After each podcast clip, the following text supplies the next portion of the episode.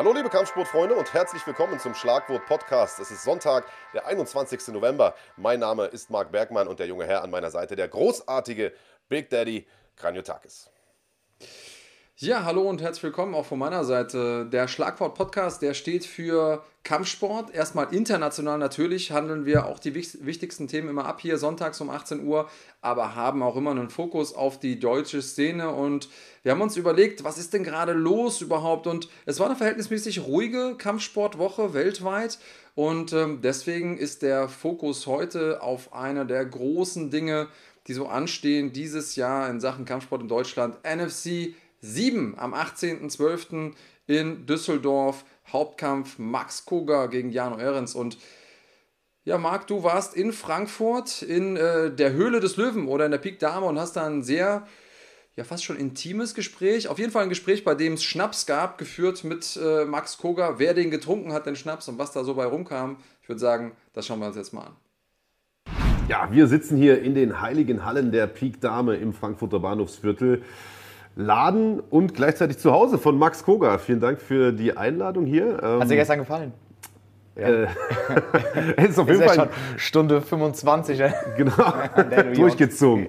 ähm, nein, geiler Laden. Also ich habe von deinem Bruder schon eine Führung bekommen, mhm. äh, mir alles hier angeguckt. Äh, ich glaube, es gibt nichts in diesem Laden, das nicht irgendwie Geschichte hat, das nicht irgendwie atmet, das eigentlich anspringt. Ähm, habt ihr wirklich was Schönes geschaffen. Ich habe mir die Fotos angeguckt. Al Pacino drauf, Mike Tyson drauf. Wen habt ihr denn alles schon hier gehabt? Das ist ja Wahnsinn. Waren schon ein paar Leute hier, ja. Ja, hast du das mitbekommen aktiv damals? Ähm, einige Leute habe ich natürlich mitbekommen. Bei einigen ja, war es mir in dem Moment dann nicht so wichtig, aber der eine oder andere war schon hier.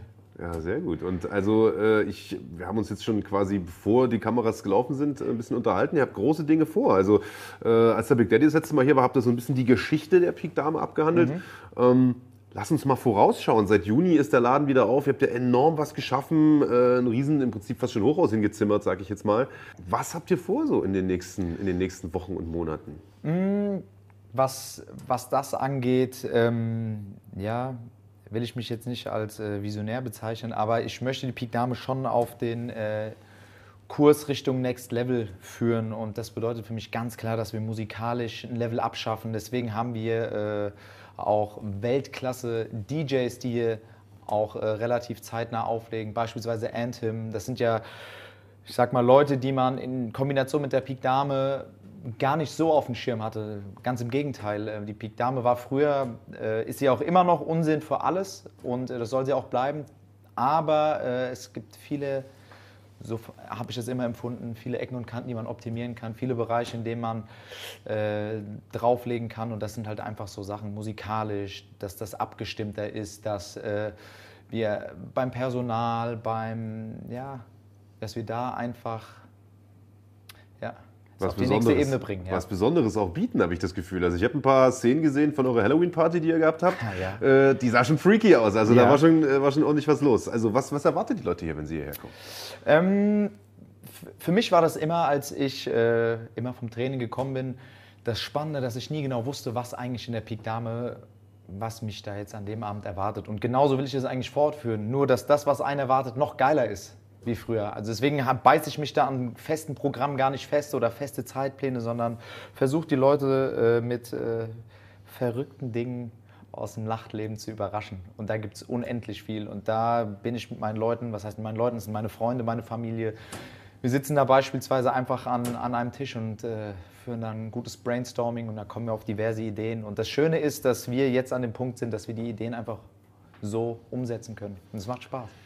Du bist ja auch, was deine Klamotten und so angeht, äh, immer schon ein bisschen Freigeist und äh, ich finde, man erkennt das auch ein bisschen an dem Laden wieder. Wer ist ja, denn für, für, das, für, das, für das kreative Design hier verantwortlich? Also ich sehe zum Beispiel, der Bruder hat gesagt, die alte Tapete ist da im DJ-Pult verarbeitet, die alten Bilder ähm, und so weiter und so fort. Wer, wer designt das? Macht ihr das zusammen? Gibt es da einen, der sagt, so will ich das haben? Ähm, das sieht schon speziell aus hier drin. Ja, es ist auch speziell. Und es ist jetzt auch nicht so gewesen, dass wir irgendwie einen Architekten hatten und dem wir gesagt haben, ey, wir wollen alles, was du irgendwie verwerten kannst, wieder in der Peak Dame wiederfinden. Es war Schritt für Schritt. Wir sind dann irgendwann äh, an den Punkt gekommen, DJ-Pult. Und dann, äh, okay, normales DJ-Pult ist für den Arsch, wir brauchen irgendwie irgendwas Besonderes, können wir nicht dies und jenes machen. Und dann haben wir halt einfach auch äh, cooler Leute gehabt, die handwerklich begabt waren äh, oder handwerklich begabt sind, die das dann so umsetzen konnten. Wie beispielsweise die alte Peak-Name, Tapete mit ins DJ-Pult mit reinarbeiten. Ja, und die, ja. Alte, die junge Dame darüber ist äh, deine Lebensgefährtin? Oder? das ist meine Mutter. ich wollte es nicht sagen, ich habe es nicht getraut. Ähm, es ist eine ganz geile Geschichte. Es war, das Bild ist von einem Künstler, ich glaube, es ist auch 30, 40 Jahre her und äh, der konnte seine Schulden nicht bezahlen.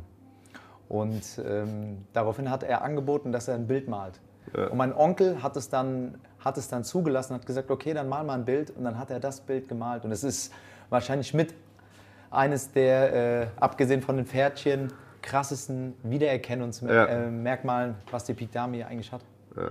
Ja, ja, also ich hatte, hatte die eh fette Frau über den DJ-Pult. Als, ich, als ich hier reinkam, hatte ich das Gefühl, ich war schon mal hier, ja, durch ja. die ganzen Dokus und den ganzen Kram, die wir schon gedreht haben. Ähm, aber da du gerade sagst, geile Geschichte. Zu der Flasche da hinten, hinter dir gibt es auch eine Geschichte, habe ich äh, gerade gehört. Und die hängt zusammen und so schließt sich langsam der Kreis oder so kommen wir hin zum eigentlichen Thema. Die Geschichte hängt zusammen mit deinem letzten Kampf bei NFC, ja, äh, genau. bei NFC 5. Diese Flasche hat fast, äh, hat Raimundo fast die Hand gekostet. Raimundo ja. ist? Raimundo, Freund und Sponsor, schon äh, seit Anbeginn der Zeit. Äh, wir haben gefeiert und äh, bei dem einen Video sieht man, wie ich die Flasche köpfe mit dem Säbel und äh, daraufhin schenkt man sich natürlich ein und äh, Montana hat äh, Raimundo die Flasche aus der Hand gerissen und die ist so ultra scharf an der Seite und hat ihm hier den ganzen Bereich aufge, aufgeschnitten. Er musste da, danach gelötet werden hatte eine OP, wurde genäht, äh, etc. pp. War schon richtig übel. Und deswegen können wir sie auch nicht wegschmeißen. Raimundo besteht darauf, dass er die, äh, er lässt jetzt gerade was bauen, damit er die Flasche dann bei sich zu Hause hinstellen kann. In der Vitrine. Der, ja, der hat das. Es war, schon ganz, war schon ganz lustig. Der hat erst mal gemeint, ob wir ein Pflaster haben. Und dann habe ich mir die Hand angeguckt und da war alles offen. Ich so, Alter, das ist richtig übel. Du musst auf jeden Fall sofort ins Krankenhaus. Und der war weiß, total unter Schock und hat gar nicht gesehen, was da gerade abgeht. Ja, so viel zu der Flasche. Ja, schön, dass die. Alkohol immer ein bisschen gefährlich. Ja, gut, aber äh, im Nachtclub ohne Alkohol wird es nichts. Ja. Ähm, aber wie, wie Blut, war die, Schweiß und Tränen. Wie, wie, war die Party denn insgesamt? Also äh, historischer hart. Sieg, äh, also die Meute in Düsseldorf war ja schon, also das war ja schon filmreif. Sind die geschlossen dann alle hierher gefahren oder wie muss man sich das vorstellen? Ich stand zu meinem Wort. Ich habe gesagt, dass ich ihn weghaue und danach werden wir uns hier in der Pik Dame wieder treffen und feiern hier eine ultra harte Party. Und ähm, die, die gekommen sind, sind es waren tatsächlich echt viele Leute. Ähm, ich bin ja, ich hatte ja dann noch das Interview mit euch nachträglich nach dem Kampf und bin verspätet hier eingetroffen und ich war schon, boah, es war schockierend, wie viele Leute hier waren. Aber das Geile war, äh, die Harmonie hat, äh, war stimmig. Keiner war auf irgendwelchen Akroflash. Jeder wollte einfach nur feiern. Jeder war froh, dass, das Ding, äh, dass ich das Ding nach Hause geholt habe. Und äh, war grandioses, grandioses Fest. Ja, und jetzt steht der nächste Kampf an. Aber Richtig. bevor wir darüber sprechen, gibt es ja nichts zu trinken oder was? Was ist das denn für eine Bar? Was willst du haben? Äh, machen Whisky. Ja? Teuersten? Tja, ja, selbst reden. so. Ja, wenn es schon umsonst ist. ja. Kostenlos schmeckt es am besten. Ja, so sieht's aus. Na. Ich trinke am Ende aber auch alles. Also ja. jeder, der mich kennt, weiß das.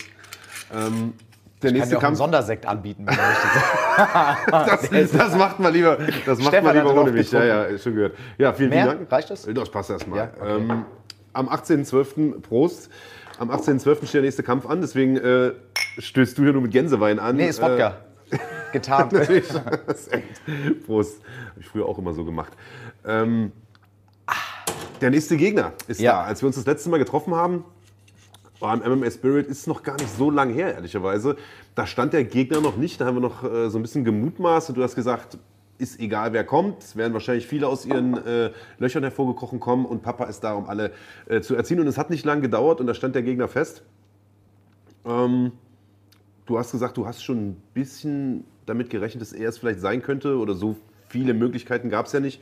Ähm, was sagst du zur, zur Wahl des Matchmakers? Ist gut, liegt mir, ich freue mich drauf und am Ergebnis wird sich nichts ändern. Es wird genau das gleiche sein wie beim letzten Kampf. Jetzt ist so viel kann ich dir sagen. Jetzt ist es ja so, ähm, dass wir diesen Face-Off schon hatten. Also ihr habt euch schon äh, gegenüber gestanden, gegenüber gesessen. Äh, wir haben uns, ähm, ihr könnt euch auch so ein bisschen auf Tuchfühlung gehen. Ähm, und du hast dir ein bisschen was ausgedacht. Du hast ihm Smarties mitgebracht, TikToks mitgebracht. Äh, wie kam es zu der Idee? Ja, zuallererst sind es für mich natürlich alles Kinder und den Kindern muss man natürlich ein paar Süßigkeiten mitbringen. Und ich als Papa wollte einfach nur nett sein und äh, die kleinen Kids versorgen. Gleichzeitig ist er natürlich äh, ein Holländer und äh, wie bei seinem Einlauf immer zu hören ist, steht er auf Techno und da dachte ich, okay, vielleicht erinnert ihn das auch an andere Dinge, vielleicht beim Feiern. Deswegen äh, dachte ich, die perfekte Süßigkeit für diesen Holländer sind einfach Smarties. Also egal wie, hat er ein bisschen Schokolade, vielleicht hat er ein bisschen Erinnerung an irgendwelche Pillen und äh, ja, ich wollte einfach nur nett sein. Ja, sehr schön, wie man dich kennt, ne? Genau. Ein Gastgeschenk quasi mitgebracht. Und ähm, wie war, also er hat so ein bisschen, ich, ich, weiß gar nicht, am Anfang war er, glaube ich, ein bisschen perplex, er wusste nicht ganz, wie er damit umgehen soll. Äh, wir haben danach ein Interview mit ihm zusammen gemacht und er fand es eher kindisch, so hat er gesagt. Er sagt, Mensch, Max, erwachsener, erwachsener Mann oder werd erwachsen oder so ähnlich hat er gesagt.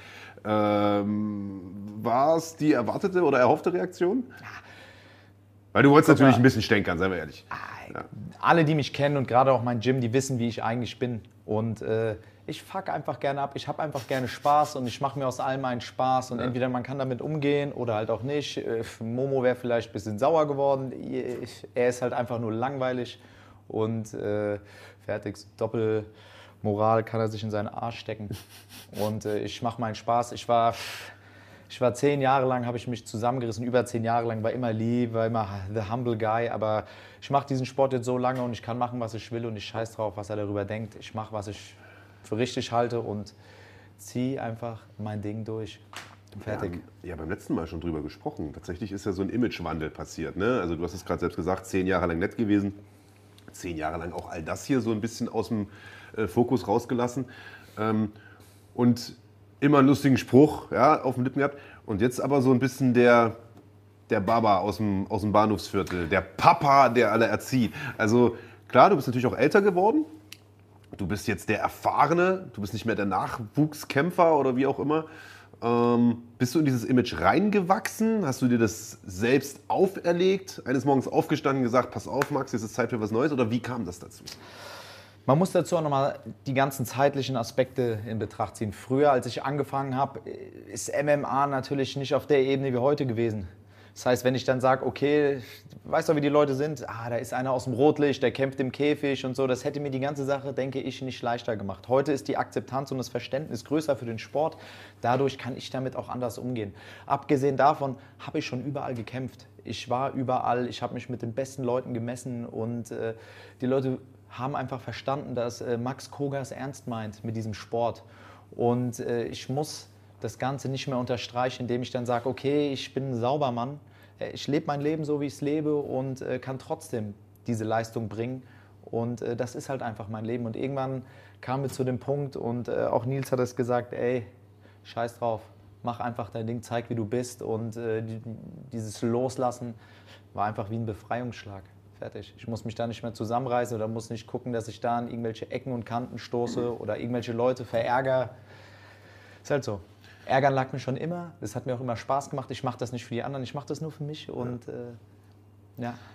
Es ist aber lustig, dass du das sagst, äh, wie ein Befreiungsschlag. Du musst dich nicht mehr verstecken. Und interessanterweise ist es ja so, das, was du, oder du hast dir das früher verkniffen, um sozusagen deinem Image und dem Image des Sports zu helfen. Und jetzt, wo du es rauslässt, hilft es aber umso mehr. Weißt Klar. du? Also seitdem wächst deine Popularität noch mehr. Die Leute auf YouTube drehen durch. Klar, ist das jetzt auch eine andere Zeit, aber es ist trotzdem paradox, ne? Ist halt so. Ich war immer schon äh, mit meinen Gedanken immer beim Sport. Also wirklich bei der Entwicklung, äh, was diesen MMA-Sport vorantreiben könnte. Und äh, als ich angefangen habe, ist es natürlich eine Notwendigkeit gewesen, dass man erfolgreich ist. Oder dass man äh, ein gewisses Gym, das hier für Frankfurt steht, das MMA Spirit, dass äh, man erfolgreich die Flagge hochhalten kann. Ähm, wie gesagt, ich war, ich war überall und äh, bin einfach zu dem Entschluss gekommen, dass es für mich am schlausten ist, einfach hier in Deutschland zu kämpfen. Hier fühle ich mich wohl. Hier habe ich äh, die, mit die schönsten Erfolge feiern können für mich. Und äh, die Leute da draußen, vor allem die ganzen die ganzen Kids, Jano Ehrens, Momo, egal wer da ist, die müssen eine Sache verstehen. Die denken, die haben in ihrem Kopf, dass sie mich benutzen, um ins Ausland zu kommen.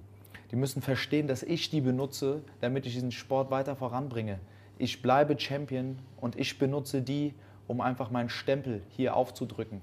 Das ist einfach ein ganz, ganz klares Statement. Ich bin nicht am Ende meiner Tage oder oh, er war da und da, hat da gekämpft, da ging es nicht. Ich habe mich mit den Besten gemessen. Ich habe auch die Besten besiegt. Nehmen wir Skrivas, Karate Combat World Champion, nehmen wir Vitrok, M1 World Champion. Ja, und ich habe gegen Lenz Palmer habe ich verloren, der ist Champion geworden bei PFL und trotzdem habe ich meine Leistung gebracht. Keiner von denen hat mich in irgendeiner Art und Weise zertrümmert. Also ich habe mich gegen jeden, äh, ich stand gegen jeden im Ring. So. Und mein Entschluss ist einfach, dass ich es liebe, in Deutschland zu kämpfen und ich hier nach wie vor bleiben will. Und es ist jetzt nicht so, dass die Leute denken, ah, okay, ich gehe jetzt mal durch NFC, vergewaltige mal den Champion und dann äh, nutze ich ihn als Sprungbrett für woanders hin. Nein, fertig. Deswegen sage ich, die Träume werden schön kaputt getreten von mir. Da gibt es nichts zu holen. Ich bringe diesen Sport mit diesem Kapitel weiter nach oben und das ist das, was ich mir vorgenommen habe. Und dass ich als Vorbild, ob es manche Leute, manche Leute gut finden oder manche Leute schlecht, spielt an dem Punkt keine Rolle, denn es geht in diesem Sport um Aufmerksamkeit. Es geht darum, dass die Leute wissen, wer wofür steht, dass die wissen, okay, der war hier und dort. Und äh, ja, das ist das, was ich äh, mitzuteilen habe. Wofür steht denn Jano Ehrens für dich? Wenn du sagst, es geht darum, wer steht für was? Er hat in seinem Kopf, okay, er will mich besiegen, damit er dann äh, auf eine andere Bühne kommt. Er will in die UFC ist auch okay, es ist ein respektabler Traum und äh, kann ich absolut nachvollziehen. Ich bin äh, anders positioniert, war ich schon immer, war ich schon immer. Es war mir nicht in dem Ausmaß so wichtig, dass ich irgendwie in der UFC kämpfe. Auch als das mal Thema war, habe ich mich ganz klar für PFL entschieden. Da kämpft man mehr, da geht es um anderes Geld. Dieses Prestige UFC war jetzt nicht äh, so, so, äh, ja, so entscheidend für mich. Gleiches Thema bei M1. Es ist natürlich eine Orientierung, gehst du jetzt nach Russland oder versuchst du nach wie vor in die Staaten zu kommen oder vielleicht äh, über England in die Staaten. Es gibt ja diverse interne Möglichkeiten, wie man das Ganze angehen kann. Das stand für mich nie, äh, nie im Raum. Und Nils äh, hat, hat mir das Ganze natürlich auch dementsprechend näher gebracht. Und jetzt bin ich einfach an einem Punkt, wo äh, ich merke, dass ähm, das, was honoriert wird, das, was man leistet, hier von den eigenen deutschen Fans, am meisten gewürdigt wird. Und deswegen lasse ich nicht einfach einen Holländer nach Deutschland kommen, lasse äh, zu, dass er hier äh, Scheiß in Deutschland machen kann, damit er sich dann wieder verpissen kann. Ja. Du hast ja jetzt im Prinzip äh, oder bist selber schon ein bisschen drauf eingegangen, was ich gut finde, habe ich mehr Zeit, äh, selber was zu trinken. Ähm, Soll ich nachschenken? Äh, oh, ich habe noch ein bisschen was drin. Man genießt sowas ja. Ne? Okay. Und äh, wenn ich jetzt sofort wegtanke, dann wird es ein lustiges Interview hinten raus. Ähm, Jano Ehrens, äh, das Interview mit ihm äh, ist schon online seit ein paar Tagen und er hat äh, darin sich größtenteils respektvoll geäußert, so ehrlich muss man sein. wir machen diese Interviews ja ehrlicherweise nicht nur aus Uneigennützigkeit, sondern hoffen natürlich auch, dass ihr ein bisschen gegeneinander schießt. Ähm, und er hat eine Sache gesagt, wie gesagt, da hast du gerade selbst schon ein bisschen äh, drüber gesprochen. Er sagt, du hast international klar viel Erfahrung gesammelt, aber die großen Kämpfe eben äh, verloren. Und, und er sagt, er weiß zwar nicht, ob du am Ende bist, aber du näherst dich dem Ende. So in der Art hat er hat das gesagt. Ähm, wie weit am Ende bist du denn schon? Wir haben es so jetzt gerade erst gesehen. Glover Texera mit 42 Jahren wird UFC-Champion. Das ist doch das Geile an diesem Sport, dass was ist 32 für ein Alter? Das ist nichts. Das ist nichts. Alles ist offen. Alles ist offen. Und das, was ich jetzt wirklich sagen kann, ist, dass ich auf Erfahrung zurückgreifen kann. Auf wirkliche Erfahrung. Und äh, ich habe mich oft genug mit Top-Leuten messen können, dass ich einfach eine gewisse Ruhe in mir trage. Und er kann es nicht. Für ihn ist dieses ganze Ding, setzt ihn mehr unter Druck als mich. So, und du sagst selber, du möchtest die deutsche Szene aufbauen, das ehrt dich natürlich und man sieht, wenn man gerade nach Osten schaut, wenn man nach Polen beispielsweise schaut, dass das durchaus möglich ist, wenn man die richtigen Veranstalter hat, die richtigen Kämpfer hat, eine Kombination daraus hat, äh, etwas Großes zu erschaffen. Dementsprechend ehrt dich das natürlich. Äh, trotzdem die Frage, und wenn, wenn du gerade dich in deinem eigenen Team ja umschaust, wenn du, wenn du einen Daniel Weiche siehst oder auch einen Christian, der jetzt international äh, wieder kämpft, Stefan kämpft nochmal international, ist das nicht trotzdem was, was dich, wo es dir in den Fingern juckt? Nee. Nee. dass ich jetzt nochmal rausgehe und nochmal irgendwo. Das, was kommt, das kommt. Jetzt habe ich in meinem Kopf ganz klar NFC und Jano Ehrens. Wenn sich ähm, parallel oder zeitgleich sich irgendeine andere Option äh, ergeben sollte, die mich dann triggert, dann bin ich natürlich immer offen und heiß. Ich war immer schon offen und heiß für die Sachen. Aber was äh, ich jetzt das allererste Mal gespürt habe, und das habe ich vorher noch nie gespürt, ist wirklich diese, diese Tiefe. Ich habe, äh, das war ganz brutal. Frankfurter Schelle ist mir einfach, das ist ein ganz normaler Begriff hier. Der ist mir dann einfach rausgerutscht, dass ich eine Frankfurter Schelle abholen kann. Und, äh, das ist mittlerweile Leute, Kult in der Szene. Ja, die, ne? Ich war dann hier nachts am Arbeiten, die ganzen Leute, die hergekommen sind, haben gesagt, ja Max, gib ihm eine Frankfurter Schelle, gib ihm was mit, fick ihn, du weißt, wie es ist. Die Leute haben sich einfach so betroffen gefühlt. Die Leute waren so persönlich involviert und das habe ich noch nie zuvor gespürt. Man hat immer die Leute, die einen sympathisch finden, die auf der Seite von einem sind, so ganz normal.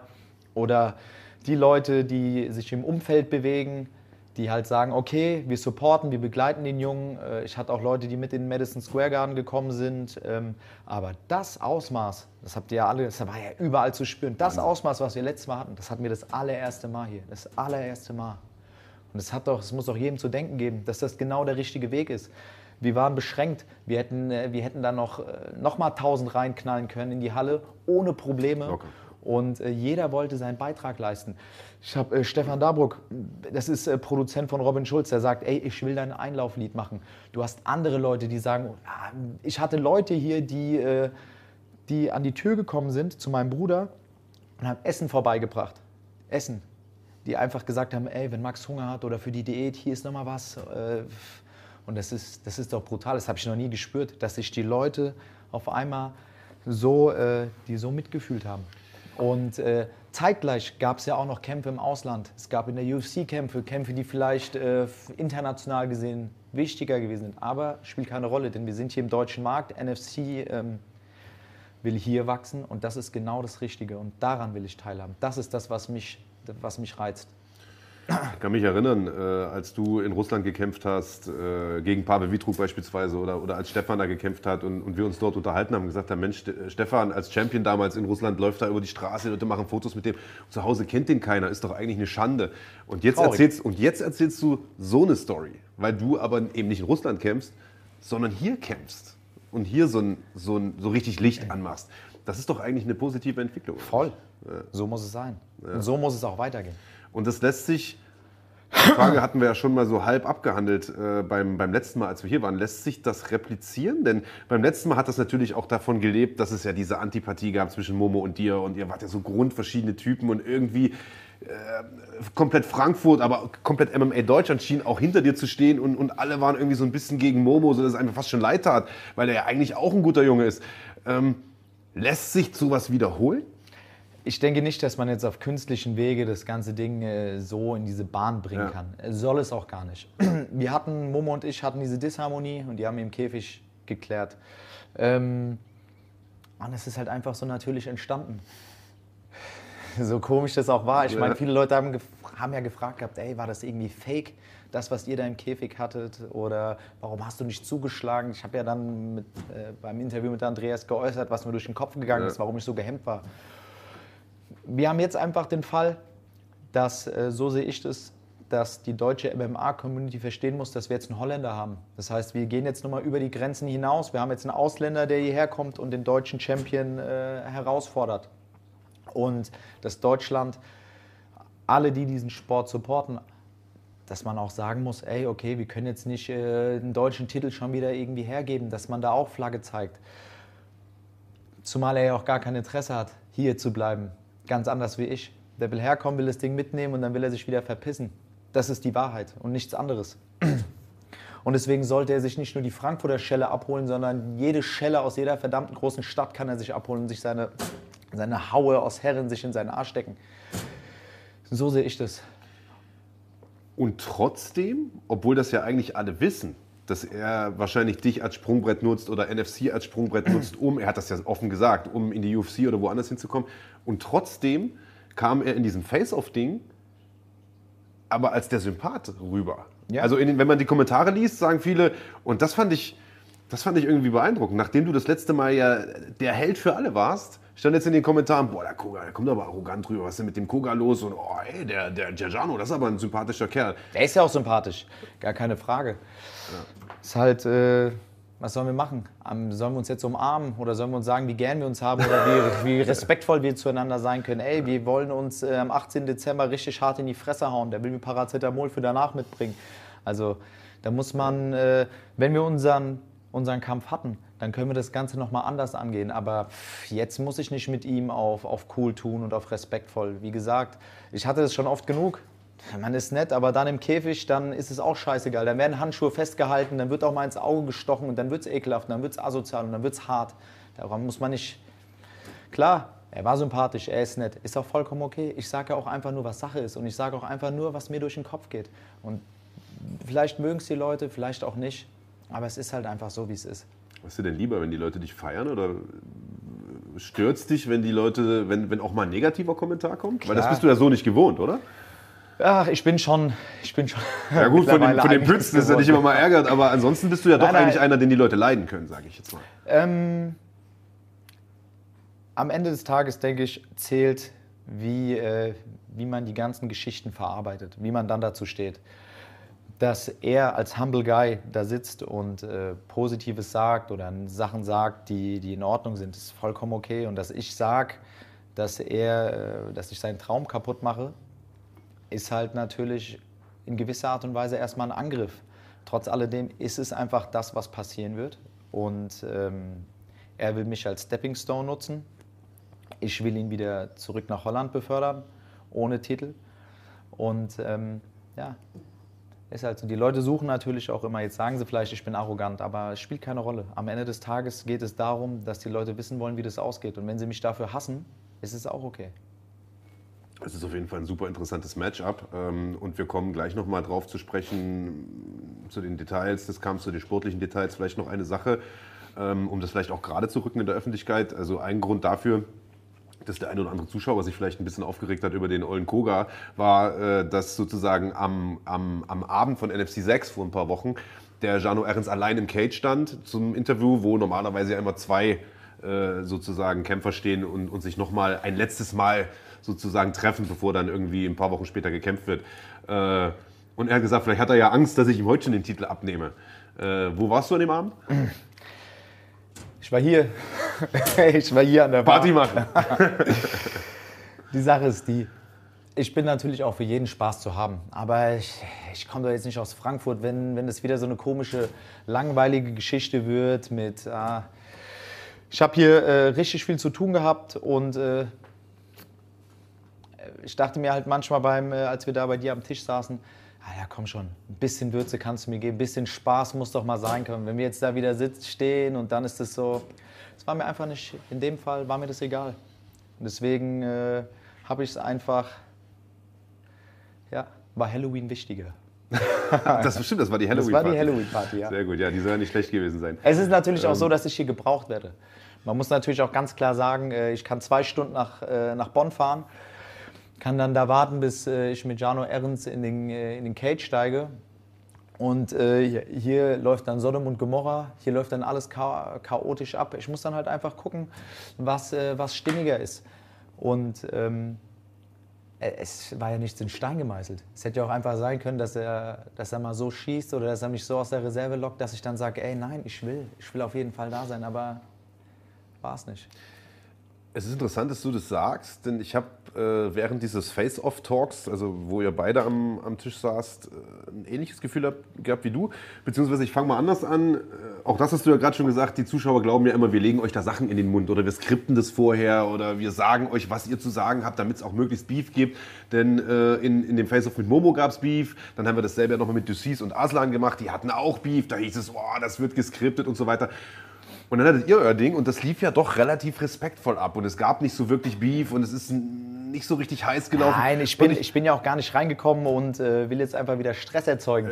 ich bin reingekommen und habe halt einfach Süßigkeiten dabei gehabt. Mal gucken, was passiert. ja, sehr gut. Und äh, ich habe Jano ja auch äh, zwei Minuten vorher da getroffen. Wir haben uns ja auch ganz normal Hallo gesagt. Die Anspannung ist da, man testet sich, man guckt sich natürlich an, aber man kann die Sachen auch nicht erzwingen. wenn, äh, wenn er auf seiner Schiene fahren will, dann er fährt halt die Schiene und ich fahre halt meine Schiene. Ja. interessanterweise, wie gesagt, mir ging es während des Gesprächs auch so, dass ich dachte, hm, könnte schon ein bisschen mehr Feuer drin sein. Aber gut angekommen ist das Ding am Ende trotzdem. Also die Fans haben das gefeiert. Das, hat dich das überrascht? Nee. Ich, mir ist es auf jeden Fall bewusst, dass die wissen wollen, wie geht es jetzt weiter? Was passiert? Was habe ich ja. zu sagen? Wie reagiert er drauf? Und äh, der ist auf jeden Fall als sehr sympathischer, netter, langweiliger Junge rübergekommen. Ja, und ähm, was soll ich da machen? Ist und halt so. Ihr habt euch vor dem Ding schon gesehen, das habe ich gar nicht mitbekommen. Und da schüttelt, wie, wie, läuft, wie muss man sich das vorstellen, jetzt als Außenstehender? Schüttelt man sich die Hand und sagt, na, Jano, lang nicht trainiert? Oder, oder was macht man so als, als psychologische Kriegsführung? Wie, wie sieht das dann aus? Mir ist das ja egal. Also wenn er, er ist gekommen, ich habe ihn mir angeguckt, er hat rüber geguckt, dann habe ich ihm zugenickt. Dann muss ich doll Hände drücken oder, oder was macht man denn dann? wie läuft sowas ab? Ich meine, du bist ja auch ein Asi. Was macht man denn da? Man holt sich natürlich alle Informationen, die man kriegen kann, aber er war schon distanziert, trotzdem respektvoll und äh, muss ich ihm nicht irgendwie, keine Ahnung, die Hose runterziehen und äh, irgendwas anderes machen oder muss ihn angreifen. Fertig. Ich habe schon gemerkt, dass er jetzt auf dieses Ding keinen Bock hat, aber ist halt einfach. Ich sage ja, er ist ein lieber, lieber Junge von da drüben und äh, fertig. Aber das war es halt auch schon. Ja. Ja der muss auch erstmal in meine Position kommen. Er hat noch ein paar Jahre zu gehen. Wie alt ist er? 26 oder so. so, so er wird heute 27, hat heute Geburtstag. Also an dem Tag. John Ahrens, alles Gute zum Geburtstag.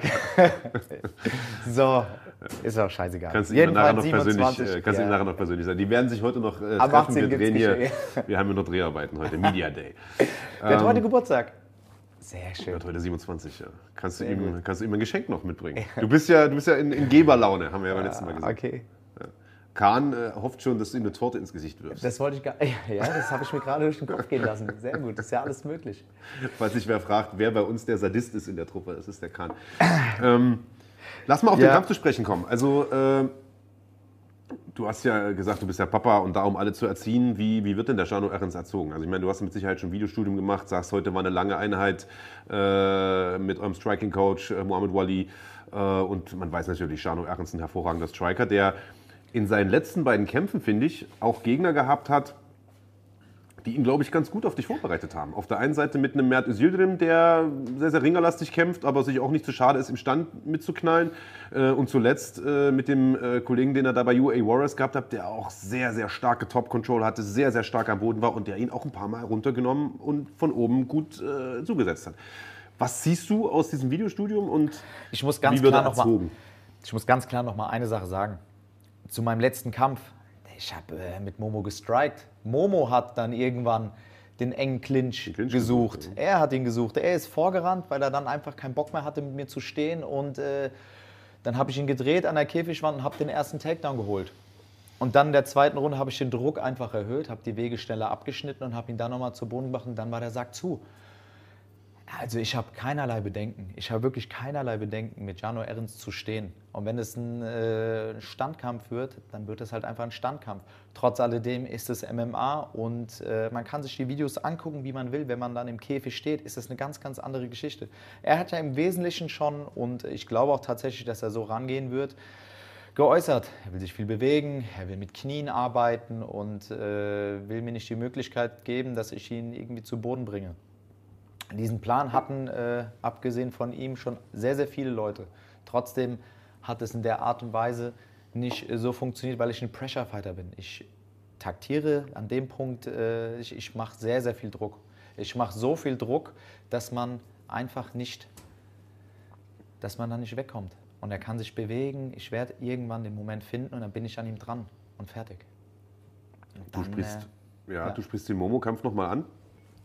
Und du sagst das natürlich vollkommen richtig. Der hatte irgendwann, ich glaube, das einfach zu viel gewollt. Ja? Ist, ist zu, zu, zu weit reingegangen. Dann war diese Clinch-Situation da und die hast du natürlich genutzt. Äh, bis dahin sah der aber gar nicht so schlecht aus. Sage ich ehrlicherweise auch im Stand. Wenn wir, wenn wir die Low-Kicks nehmen, die haben Wirkung hinterlassen. Wir haben harte Treffer zum Kopf gehabt, die haben Wirkung hinterlassen. Ich hatte ja im Wesentlichen nichts außer eine Backfist, die ich irgendwie äh, so äh, die ich so abbekommen habe. Und ähm, wie gesagt, im Rückwärtsgang war ich jetzt nicht. Ich habe den Druck gemacht ja. und äh, man muss ja, wir reden hier wirklich nur von, von der ersten Runde. Ja? Und das waren die ersten drei Minuten von einem Fünf-Runden-Kampf. Lass das Ganze mal länger gehen und dann wirst du sehen, das Bein, das hat, hat ja jeder gesehen, das Bein hatte schon äh, einen Schaden, es hat ihm schon wehgetan. Lass mich in der zweiten Runde weiter reinhacken mit meinem Low-Kick. Dann werden wir sehen, ob er weiterläuft. Dann noch eine dritte Runde.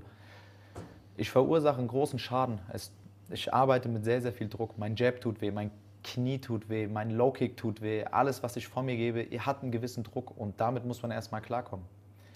Ja. Und ich war auch live da, als Jano gegen äh, Mert gekämpft hat. Man kann mich mit Mert beispielsweise nicht im Stand vergleichen.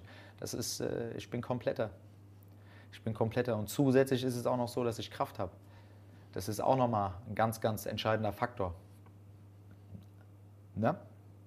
Auf jeden Fall. Und man hört aber auch aus deinen Antworten schon ein bisschen raus, dass es dir ein bisschen auf den Sack geht, äh, dass du als dieser starke Bodenkämpfer äh, verkauft wirst. Ich bin Allrounder, aber ich bin Und, ein richtiger Allrounder. Ja.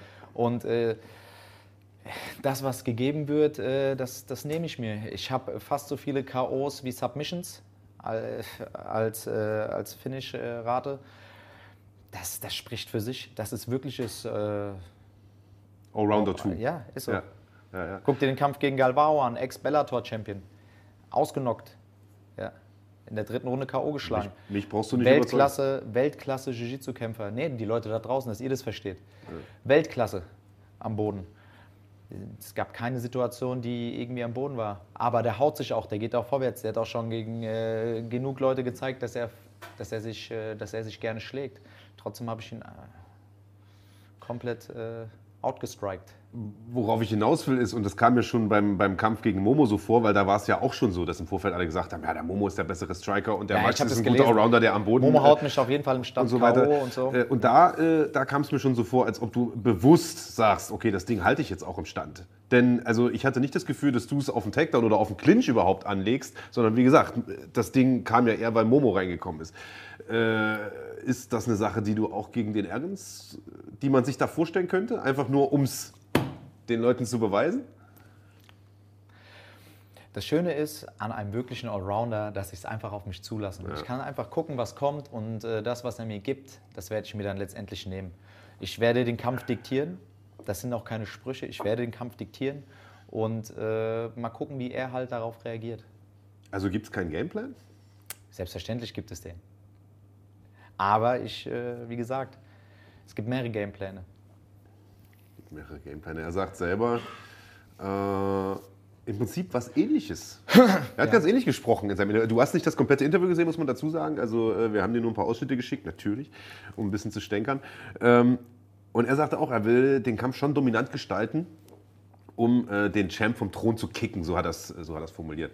Ähm, und ich verweise jetzt nochmal auf seine letzten paar Kämpfe. Also äh, er ist beweglich im Stand, er ähm, hat die Reichweitenvorteile, aber er ist jetzt nicht unbedingt ein Pressure-Fighter. Das ist einer, der bewegt sich, der sticht. Er bewegt sich, er sticht. Er bewegt sich und sticht. Dann hat er mit Sicherheit, äh, jetzt reden wir über Fighting IQ, er, dann hat er mit Sicherheit ein paar Konter in seinem Kopf. Und mit Sicherheit sind es dann die Knie. Das hat er will mit seinen Knien dann kontern, er will ekelhaft mit seinen Knien sein und wird mit langen Händen reinstechen und wird beweglich bleiben. So hat er es auch bei Mert gemacht.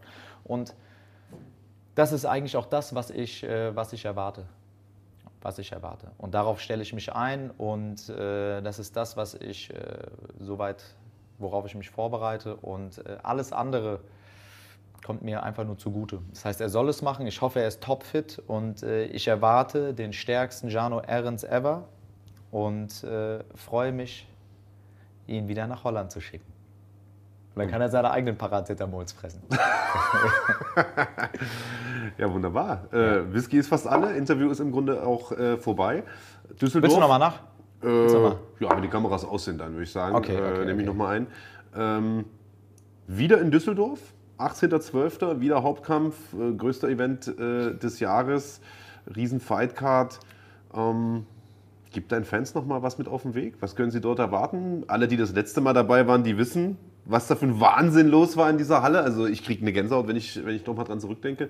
Für alle, die das letzte Mal nicht dabei waren, die diesmal vielleicht dabei sein möchten, noch so ein bisschen über, überlegen, wie, wie ist die Stimmung dort? Du hast vorhin dein Einlauflied angesprochen. Also allein das war eine filmreife Szene, als diese Mucke los gegen Frankfurt ist da und du kommst da in den Vorhang vor. Beschreib mal so ein bisschen. Wie, wie, wie war die Stimmung für dich? Wie war die Stimmung für deine ganzen Homies, die danach dann hier gefeiert haben? Was erwartet die Leute dort?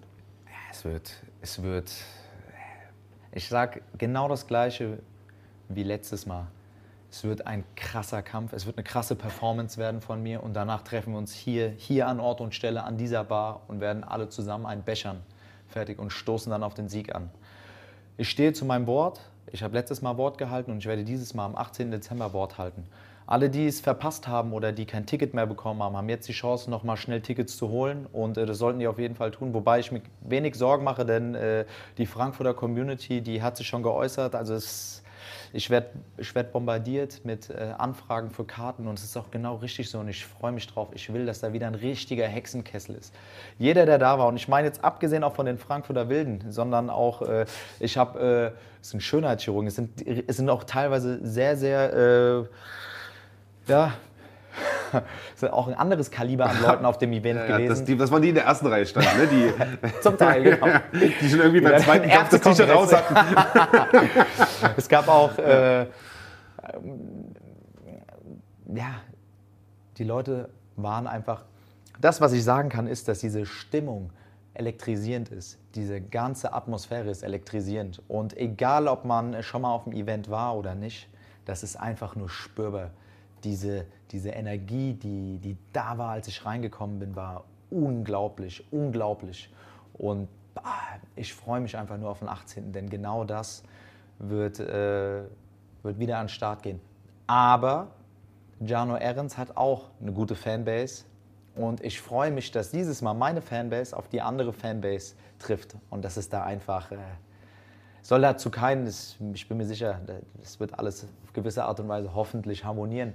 Trotz alledem wird da richtig geile Stimmung sein, richtig geile Stimmung. Und äh, ich meine, verfickt nochmal, wir haben Corona, wir haben Ende des Jahres, womöglich ist es das letzte große Event, das wir, äh, das wir mitnehmen können und das müssen wir einfach auskosten. Auskosten bis zum letzten Tropfen, bis zum letzten Tropfen Blut werden wir das. Ah, geil. Ich freue mich, ich freue mich sehr. Dem ist nichts hinzuzufügen. Ich koste jetzt diesen wunderschönen Whisky bis zum letzten ja. Tropfen aus. Vielen Dank nochmal für die Einladung. Sehr, sehr gerne. Vielen Dank für das Interview. Wir haben heute noch einen langen Tag vor uns. Lasst euch überraschen, was da äh, noch kommt. Max, die letzten Worte gehören dir. Es wurde alles gesagt. Prost! Prost! Also, der großartige Mad Max Koga in den heiligen Hallen der Peak Dame im Frankfurter Bahnhofsviertel. Im Übrigen immer mal eine Reise wert. Freitag, Samstagabend jedes Mal äh, gut Party dort. Äh, wenn ihr dort seid, gerne mal vorbeischauen. Äh, sehr, sehr familiäre Atmosphäre. Aber hat da auch echt einen Real Talk gemacht. Ist äh, sehr, sehr deutlich geworden, äh, was seinen Standing in der deutschen Szene angeht, was äh, das Standing seiner Herausforderer auch angeht. Und was auch die Zukunft der deutschen Szene angeht, hat da ähm, große Ziele, ist da quasi so ein bisschen ein Stück weit auch ein Visionär.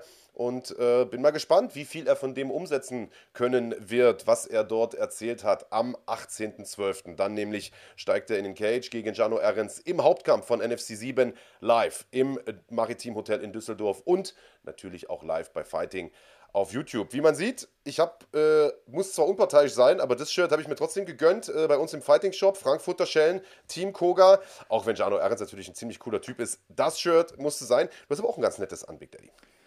Ja, den Hoodie habe ich mir auch gegönnt, so ein bisschen zum Representen da draußen. Wenn ihr auch Bock drauf habt, äh, hier den Kanal, uns die Szene zu representen, dann schaut auch gerne mal im Shop vorbei. Da gibt es noch ein paar andere richtig coole Sachen von Tassen über Babylätzchen, äh, was euer Herz begehrt und noch viel, viel mehr. Es gibt ähm, auch die Möglichkeit, exklusiven Content, exklusives Merch nochmal zu, äh, zu bekommen, sobald ihr auf der Veranstaltung seid die auch Marc gerade angesprochen hat. Das heißt, wenn ihr nach Düsseldorf kommen wollt am 18.12., noch gibt es Tickets, sichert euch das Ganze. Ich weiß, die Zeiten sind gerade ein bisschen unsicher, aber glaubt uns, wir kämpfen mit Klauen und Zähnen, dass ihr alle da reinkommen dürft.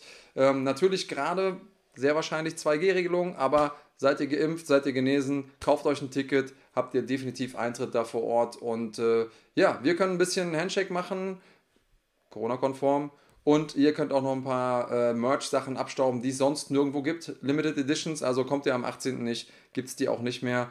Und ja, also vergesst mal Merch, vergesst mal, äh, was ich gesagt habe über das Event, diesen Kampf live gesehen zu haben. Ich glaube, das könnte durchaus etwas sein, das ähm, man vielleicht noch seinen Enkeln erzählt. Denn Marc Und bitte unterbrech mich, wenn ich übertreibe, aber wir haben jetzt in der kommenden Woche noch was, das gab es so in der deutschen MMA-Szene noch nie. Da wird ein nettes Video droppen, Anfang der Woche bei uns auf dem Kanal. Schaut also Anfang der Woche immer mal vorbei. Montag, Dienstag in etwa wird das Ding rauskommen. Und so viel sei gesagt, das hat die deutsche MMA-Szene noch nicht gesehen. Also, Montag, Dienstag ungefähr wird rasiert. Schaut vorbei, Anfang der Woche, fighting.de. Noch ein richtiger Heißmacher für den 18. Dezember. NFC 7 Koga gegen Errens, der große Jahresabschluss im Maritim Hotel in Düsseldorf. Dazu die Finals der NFC Series und viele, viele Kämpfe mehr. Das Comeback von Felix Schifffahrt. Eine Card, die es so auch noch nicht gegeben hat. Das muss man ganz ehrlich sagen. Tickets gibt es bei fighting.de slash Tickets und wer, wie gesagt, nicht vor Ort dabei sein kann, aus welchen Gründen auch immer, kann sich das Ganze anschauen bei Fighting auf YouTube. Basic-Mitgliedschaft reicht. Äh, Big Daddy, ich sag's nur ungern, du bist ja im Prinzip der Mann aus der deutschen MMA-Szene mit dem schlechtesten Klamottengeschmack. Heute siehst du aber tatsächlich aus wie eine Million Dollar. Äh, also Pulloverchen, wie er da anhat, oder das Frankfurter Schellen-Shirt könnt ihr euch kaufen im Shop, verlinkt hier unten. Das war's von uns für heute. Wir sehen uns wieder nächste Woche, Sonntagabend, 18 Uhr, Schlagwort Podcast wie immer. In diesem Sinne, macht es gut und haut rein. Daumen hoch nicht vergessen, Abo nicht vergessen, Glocke nicht vergessen, gerne auch kommentieren und bleibt cremig.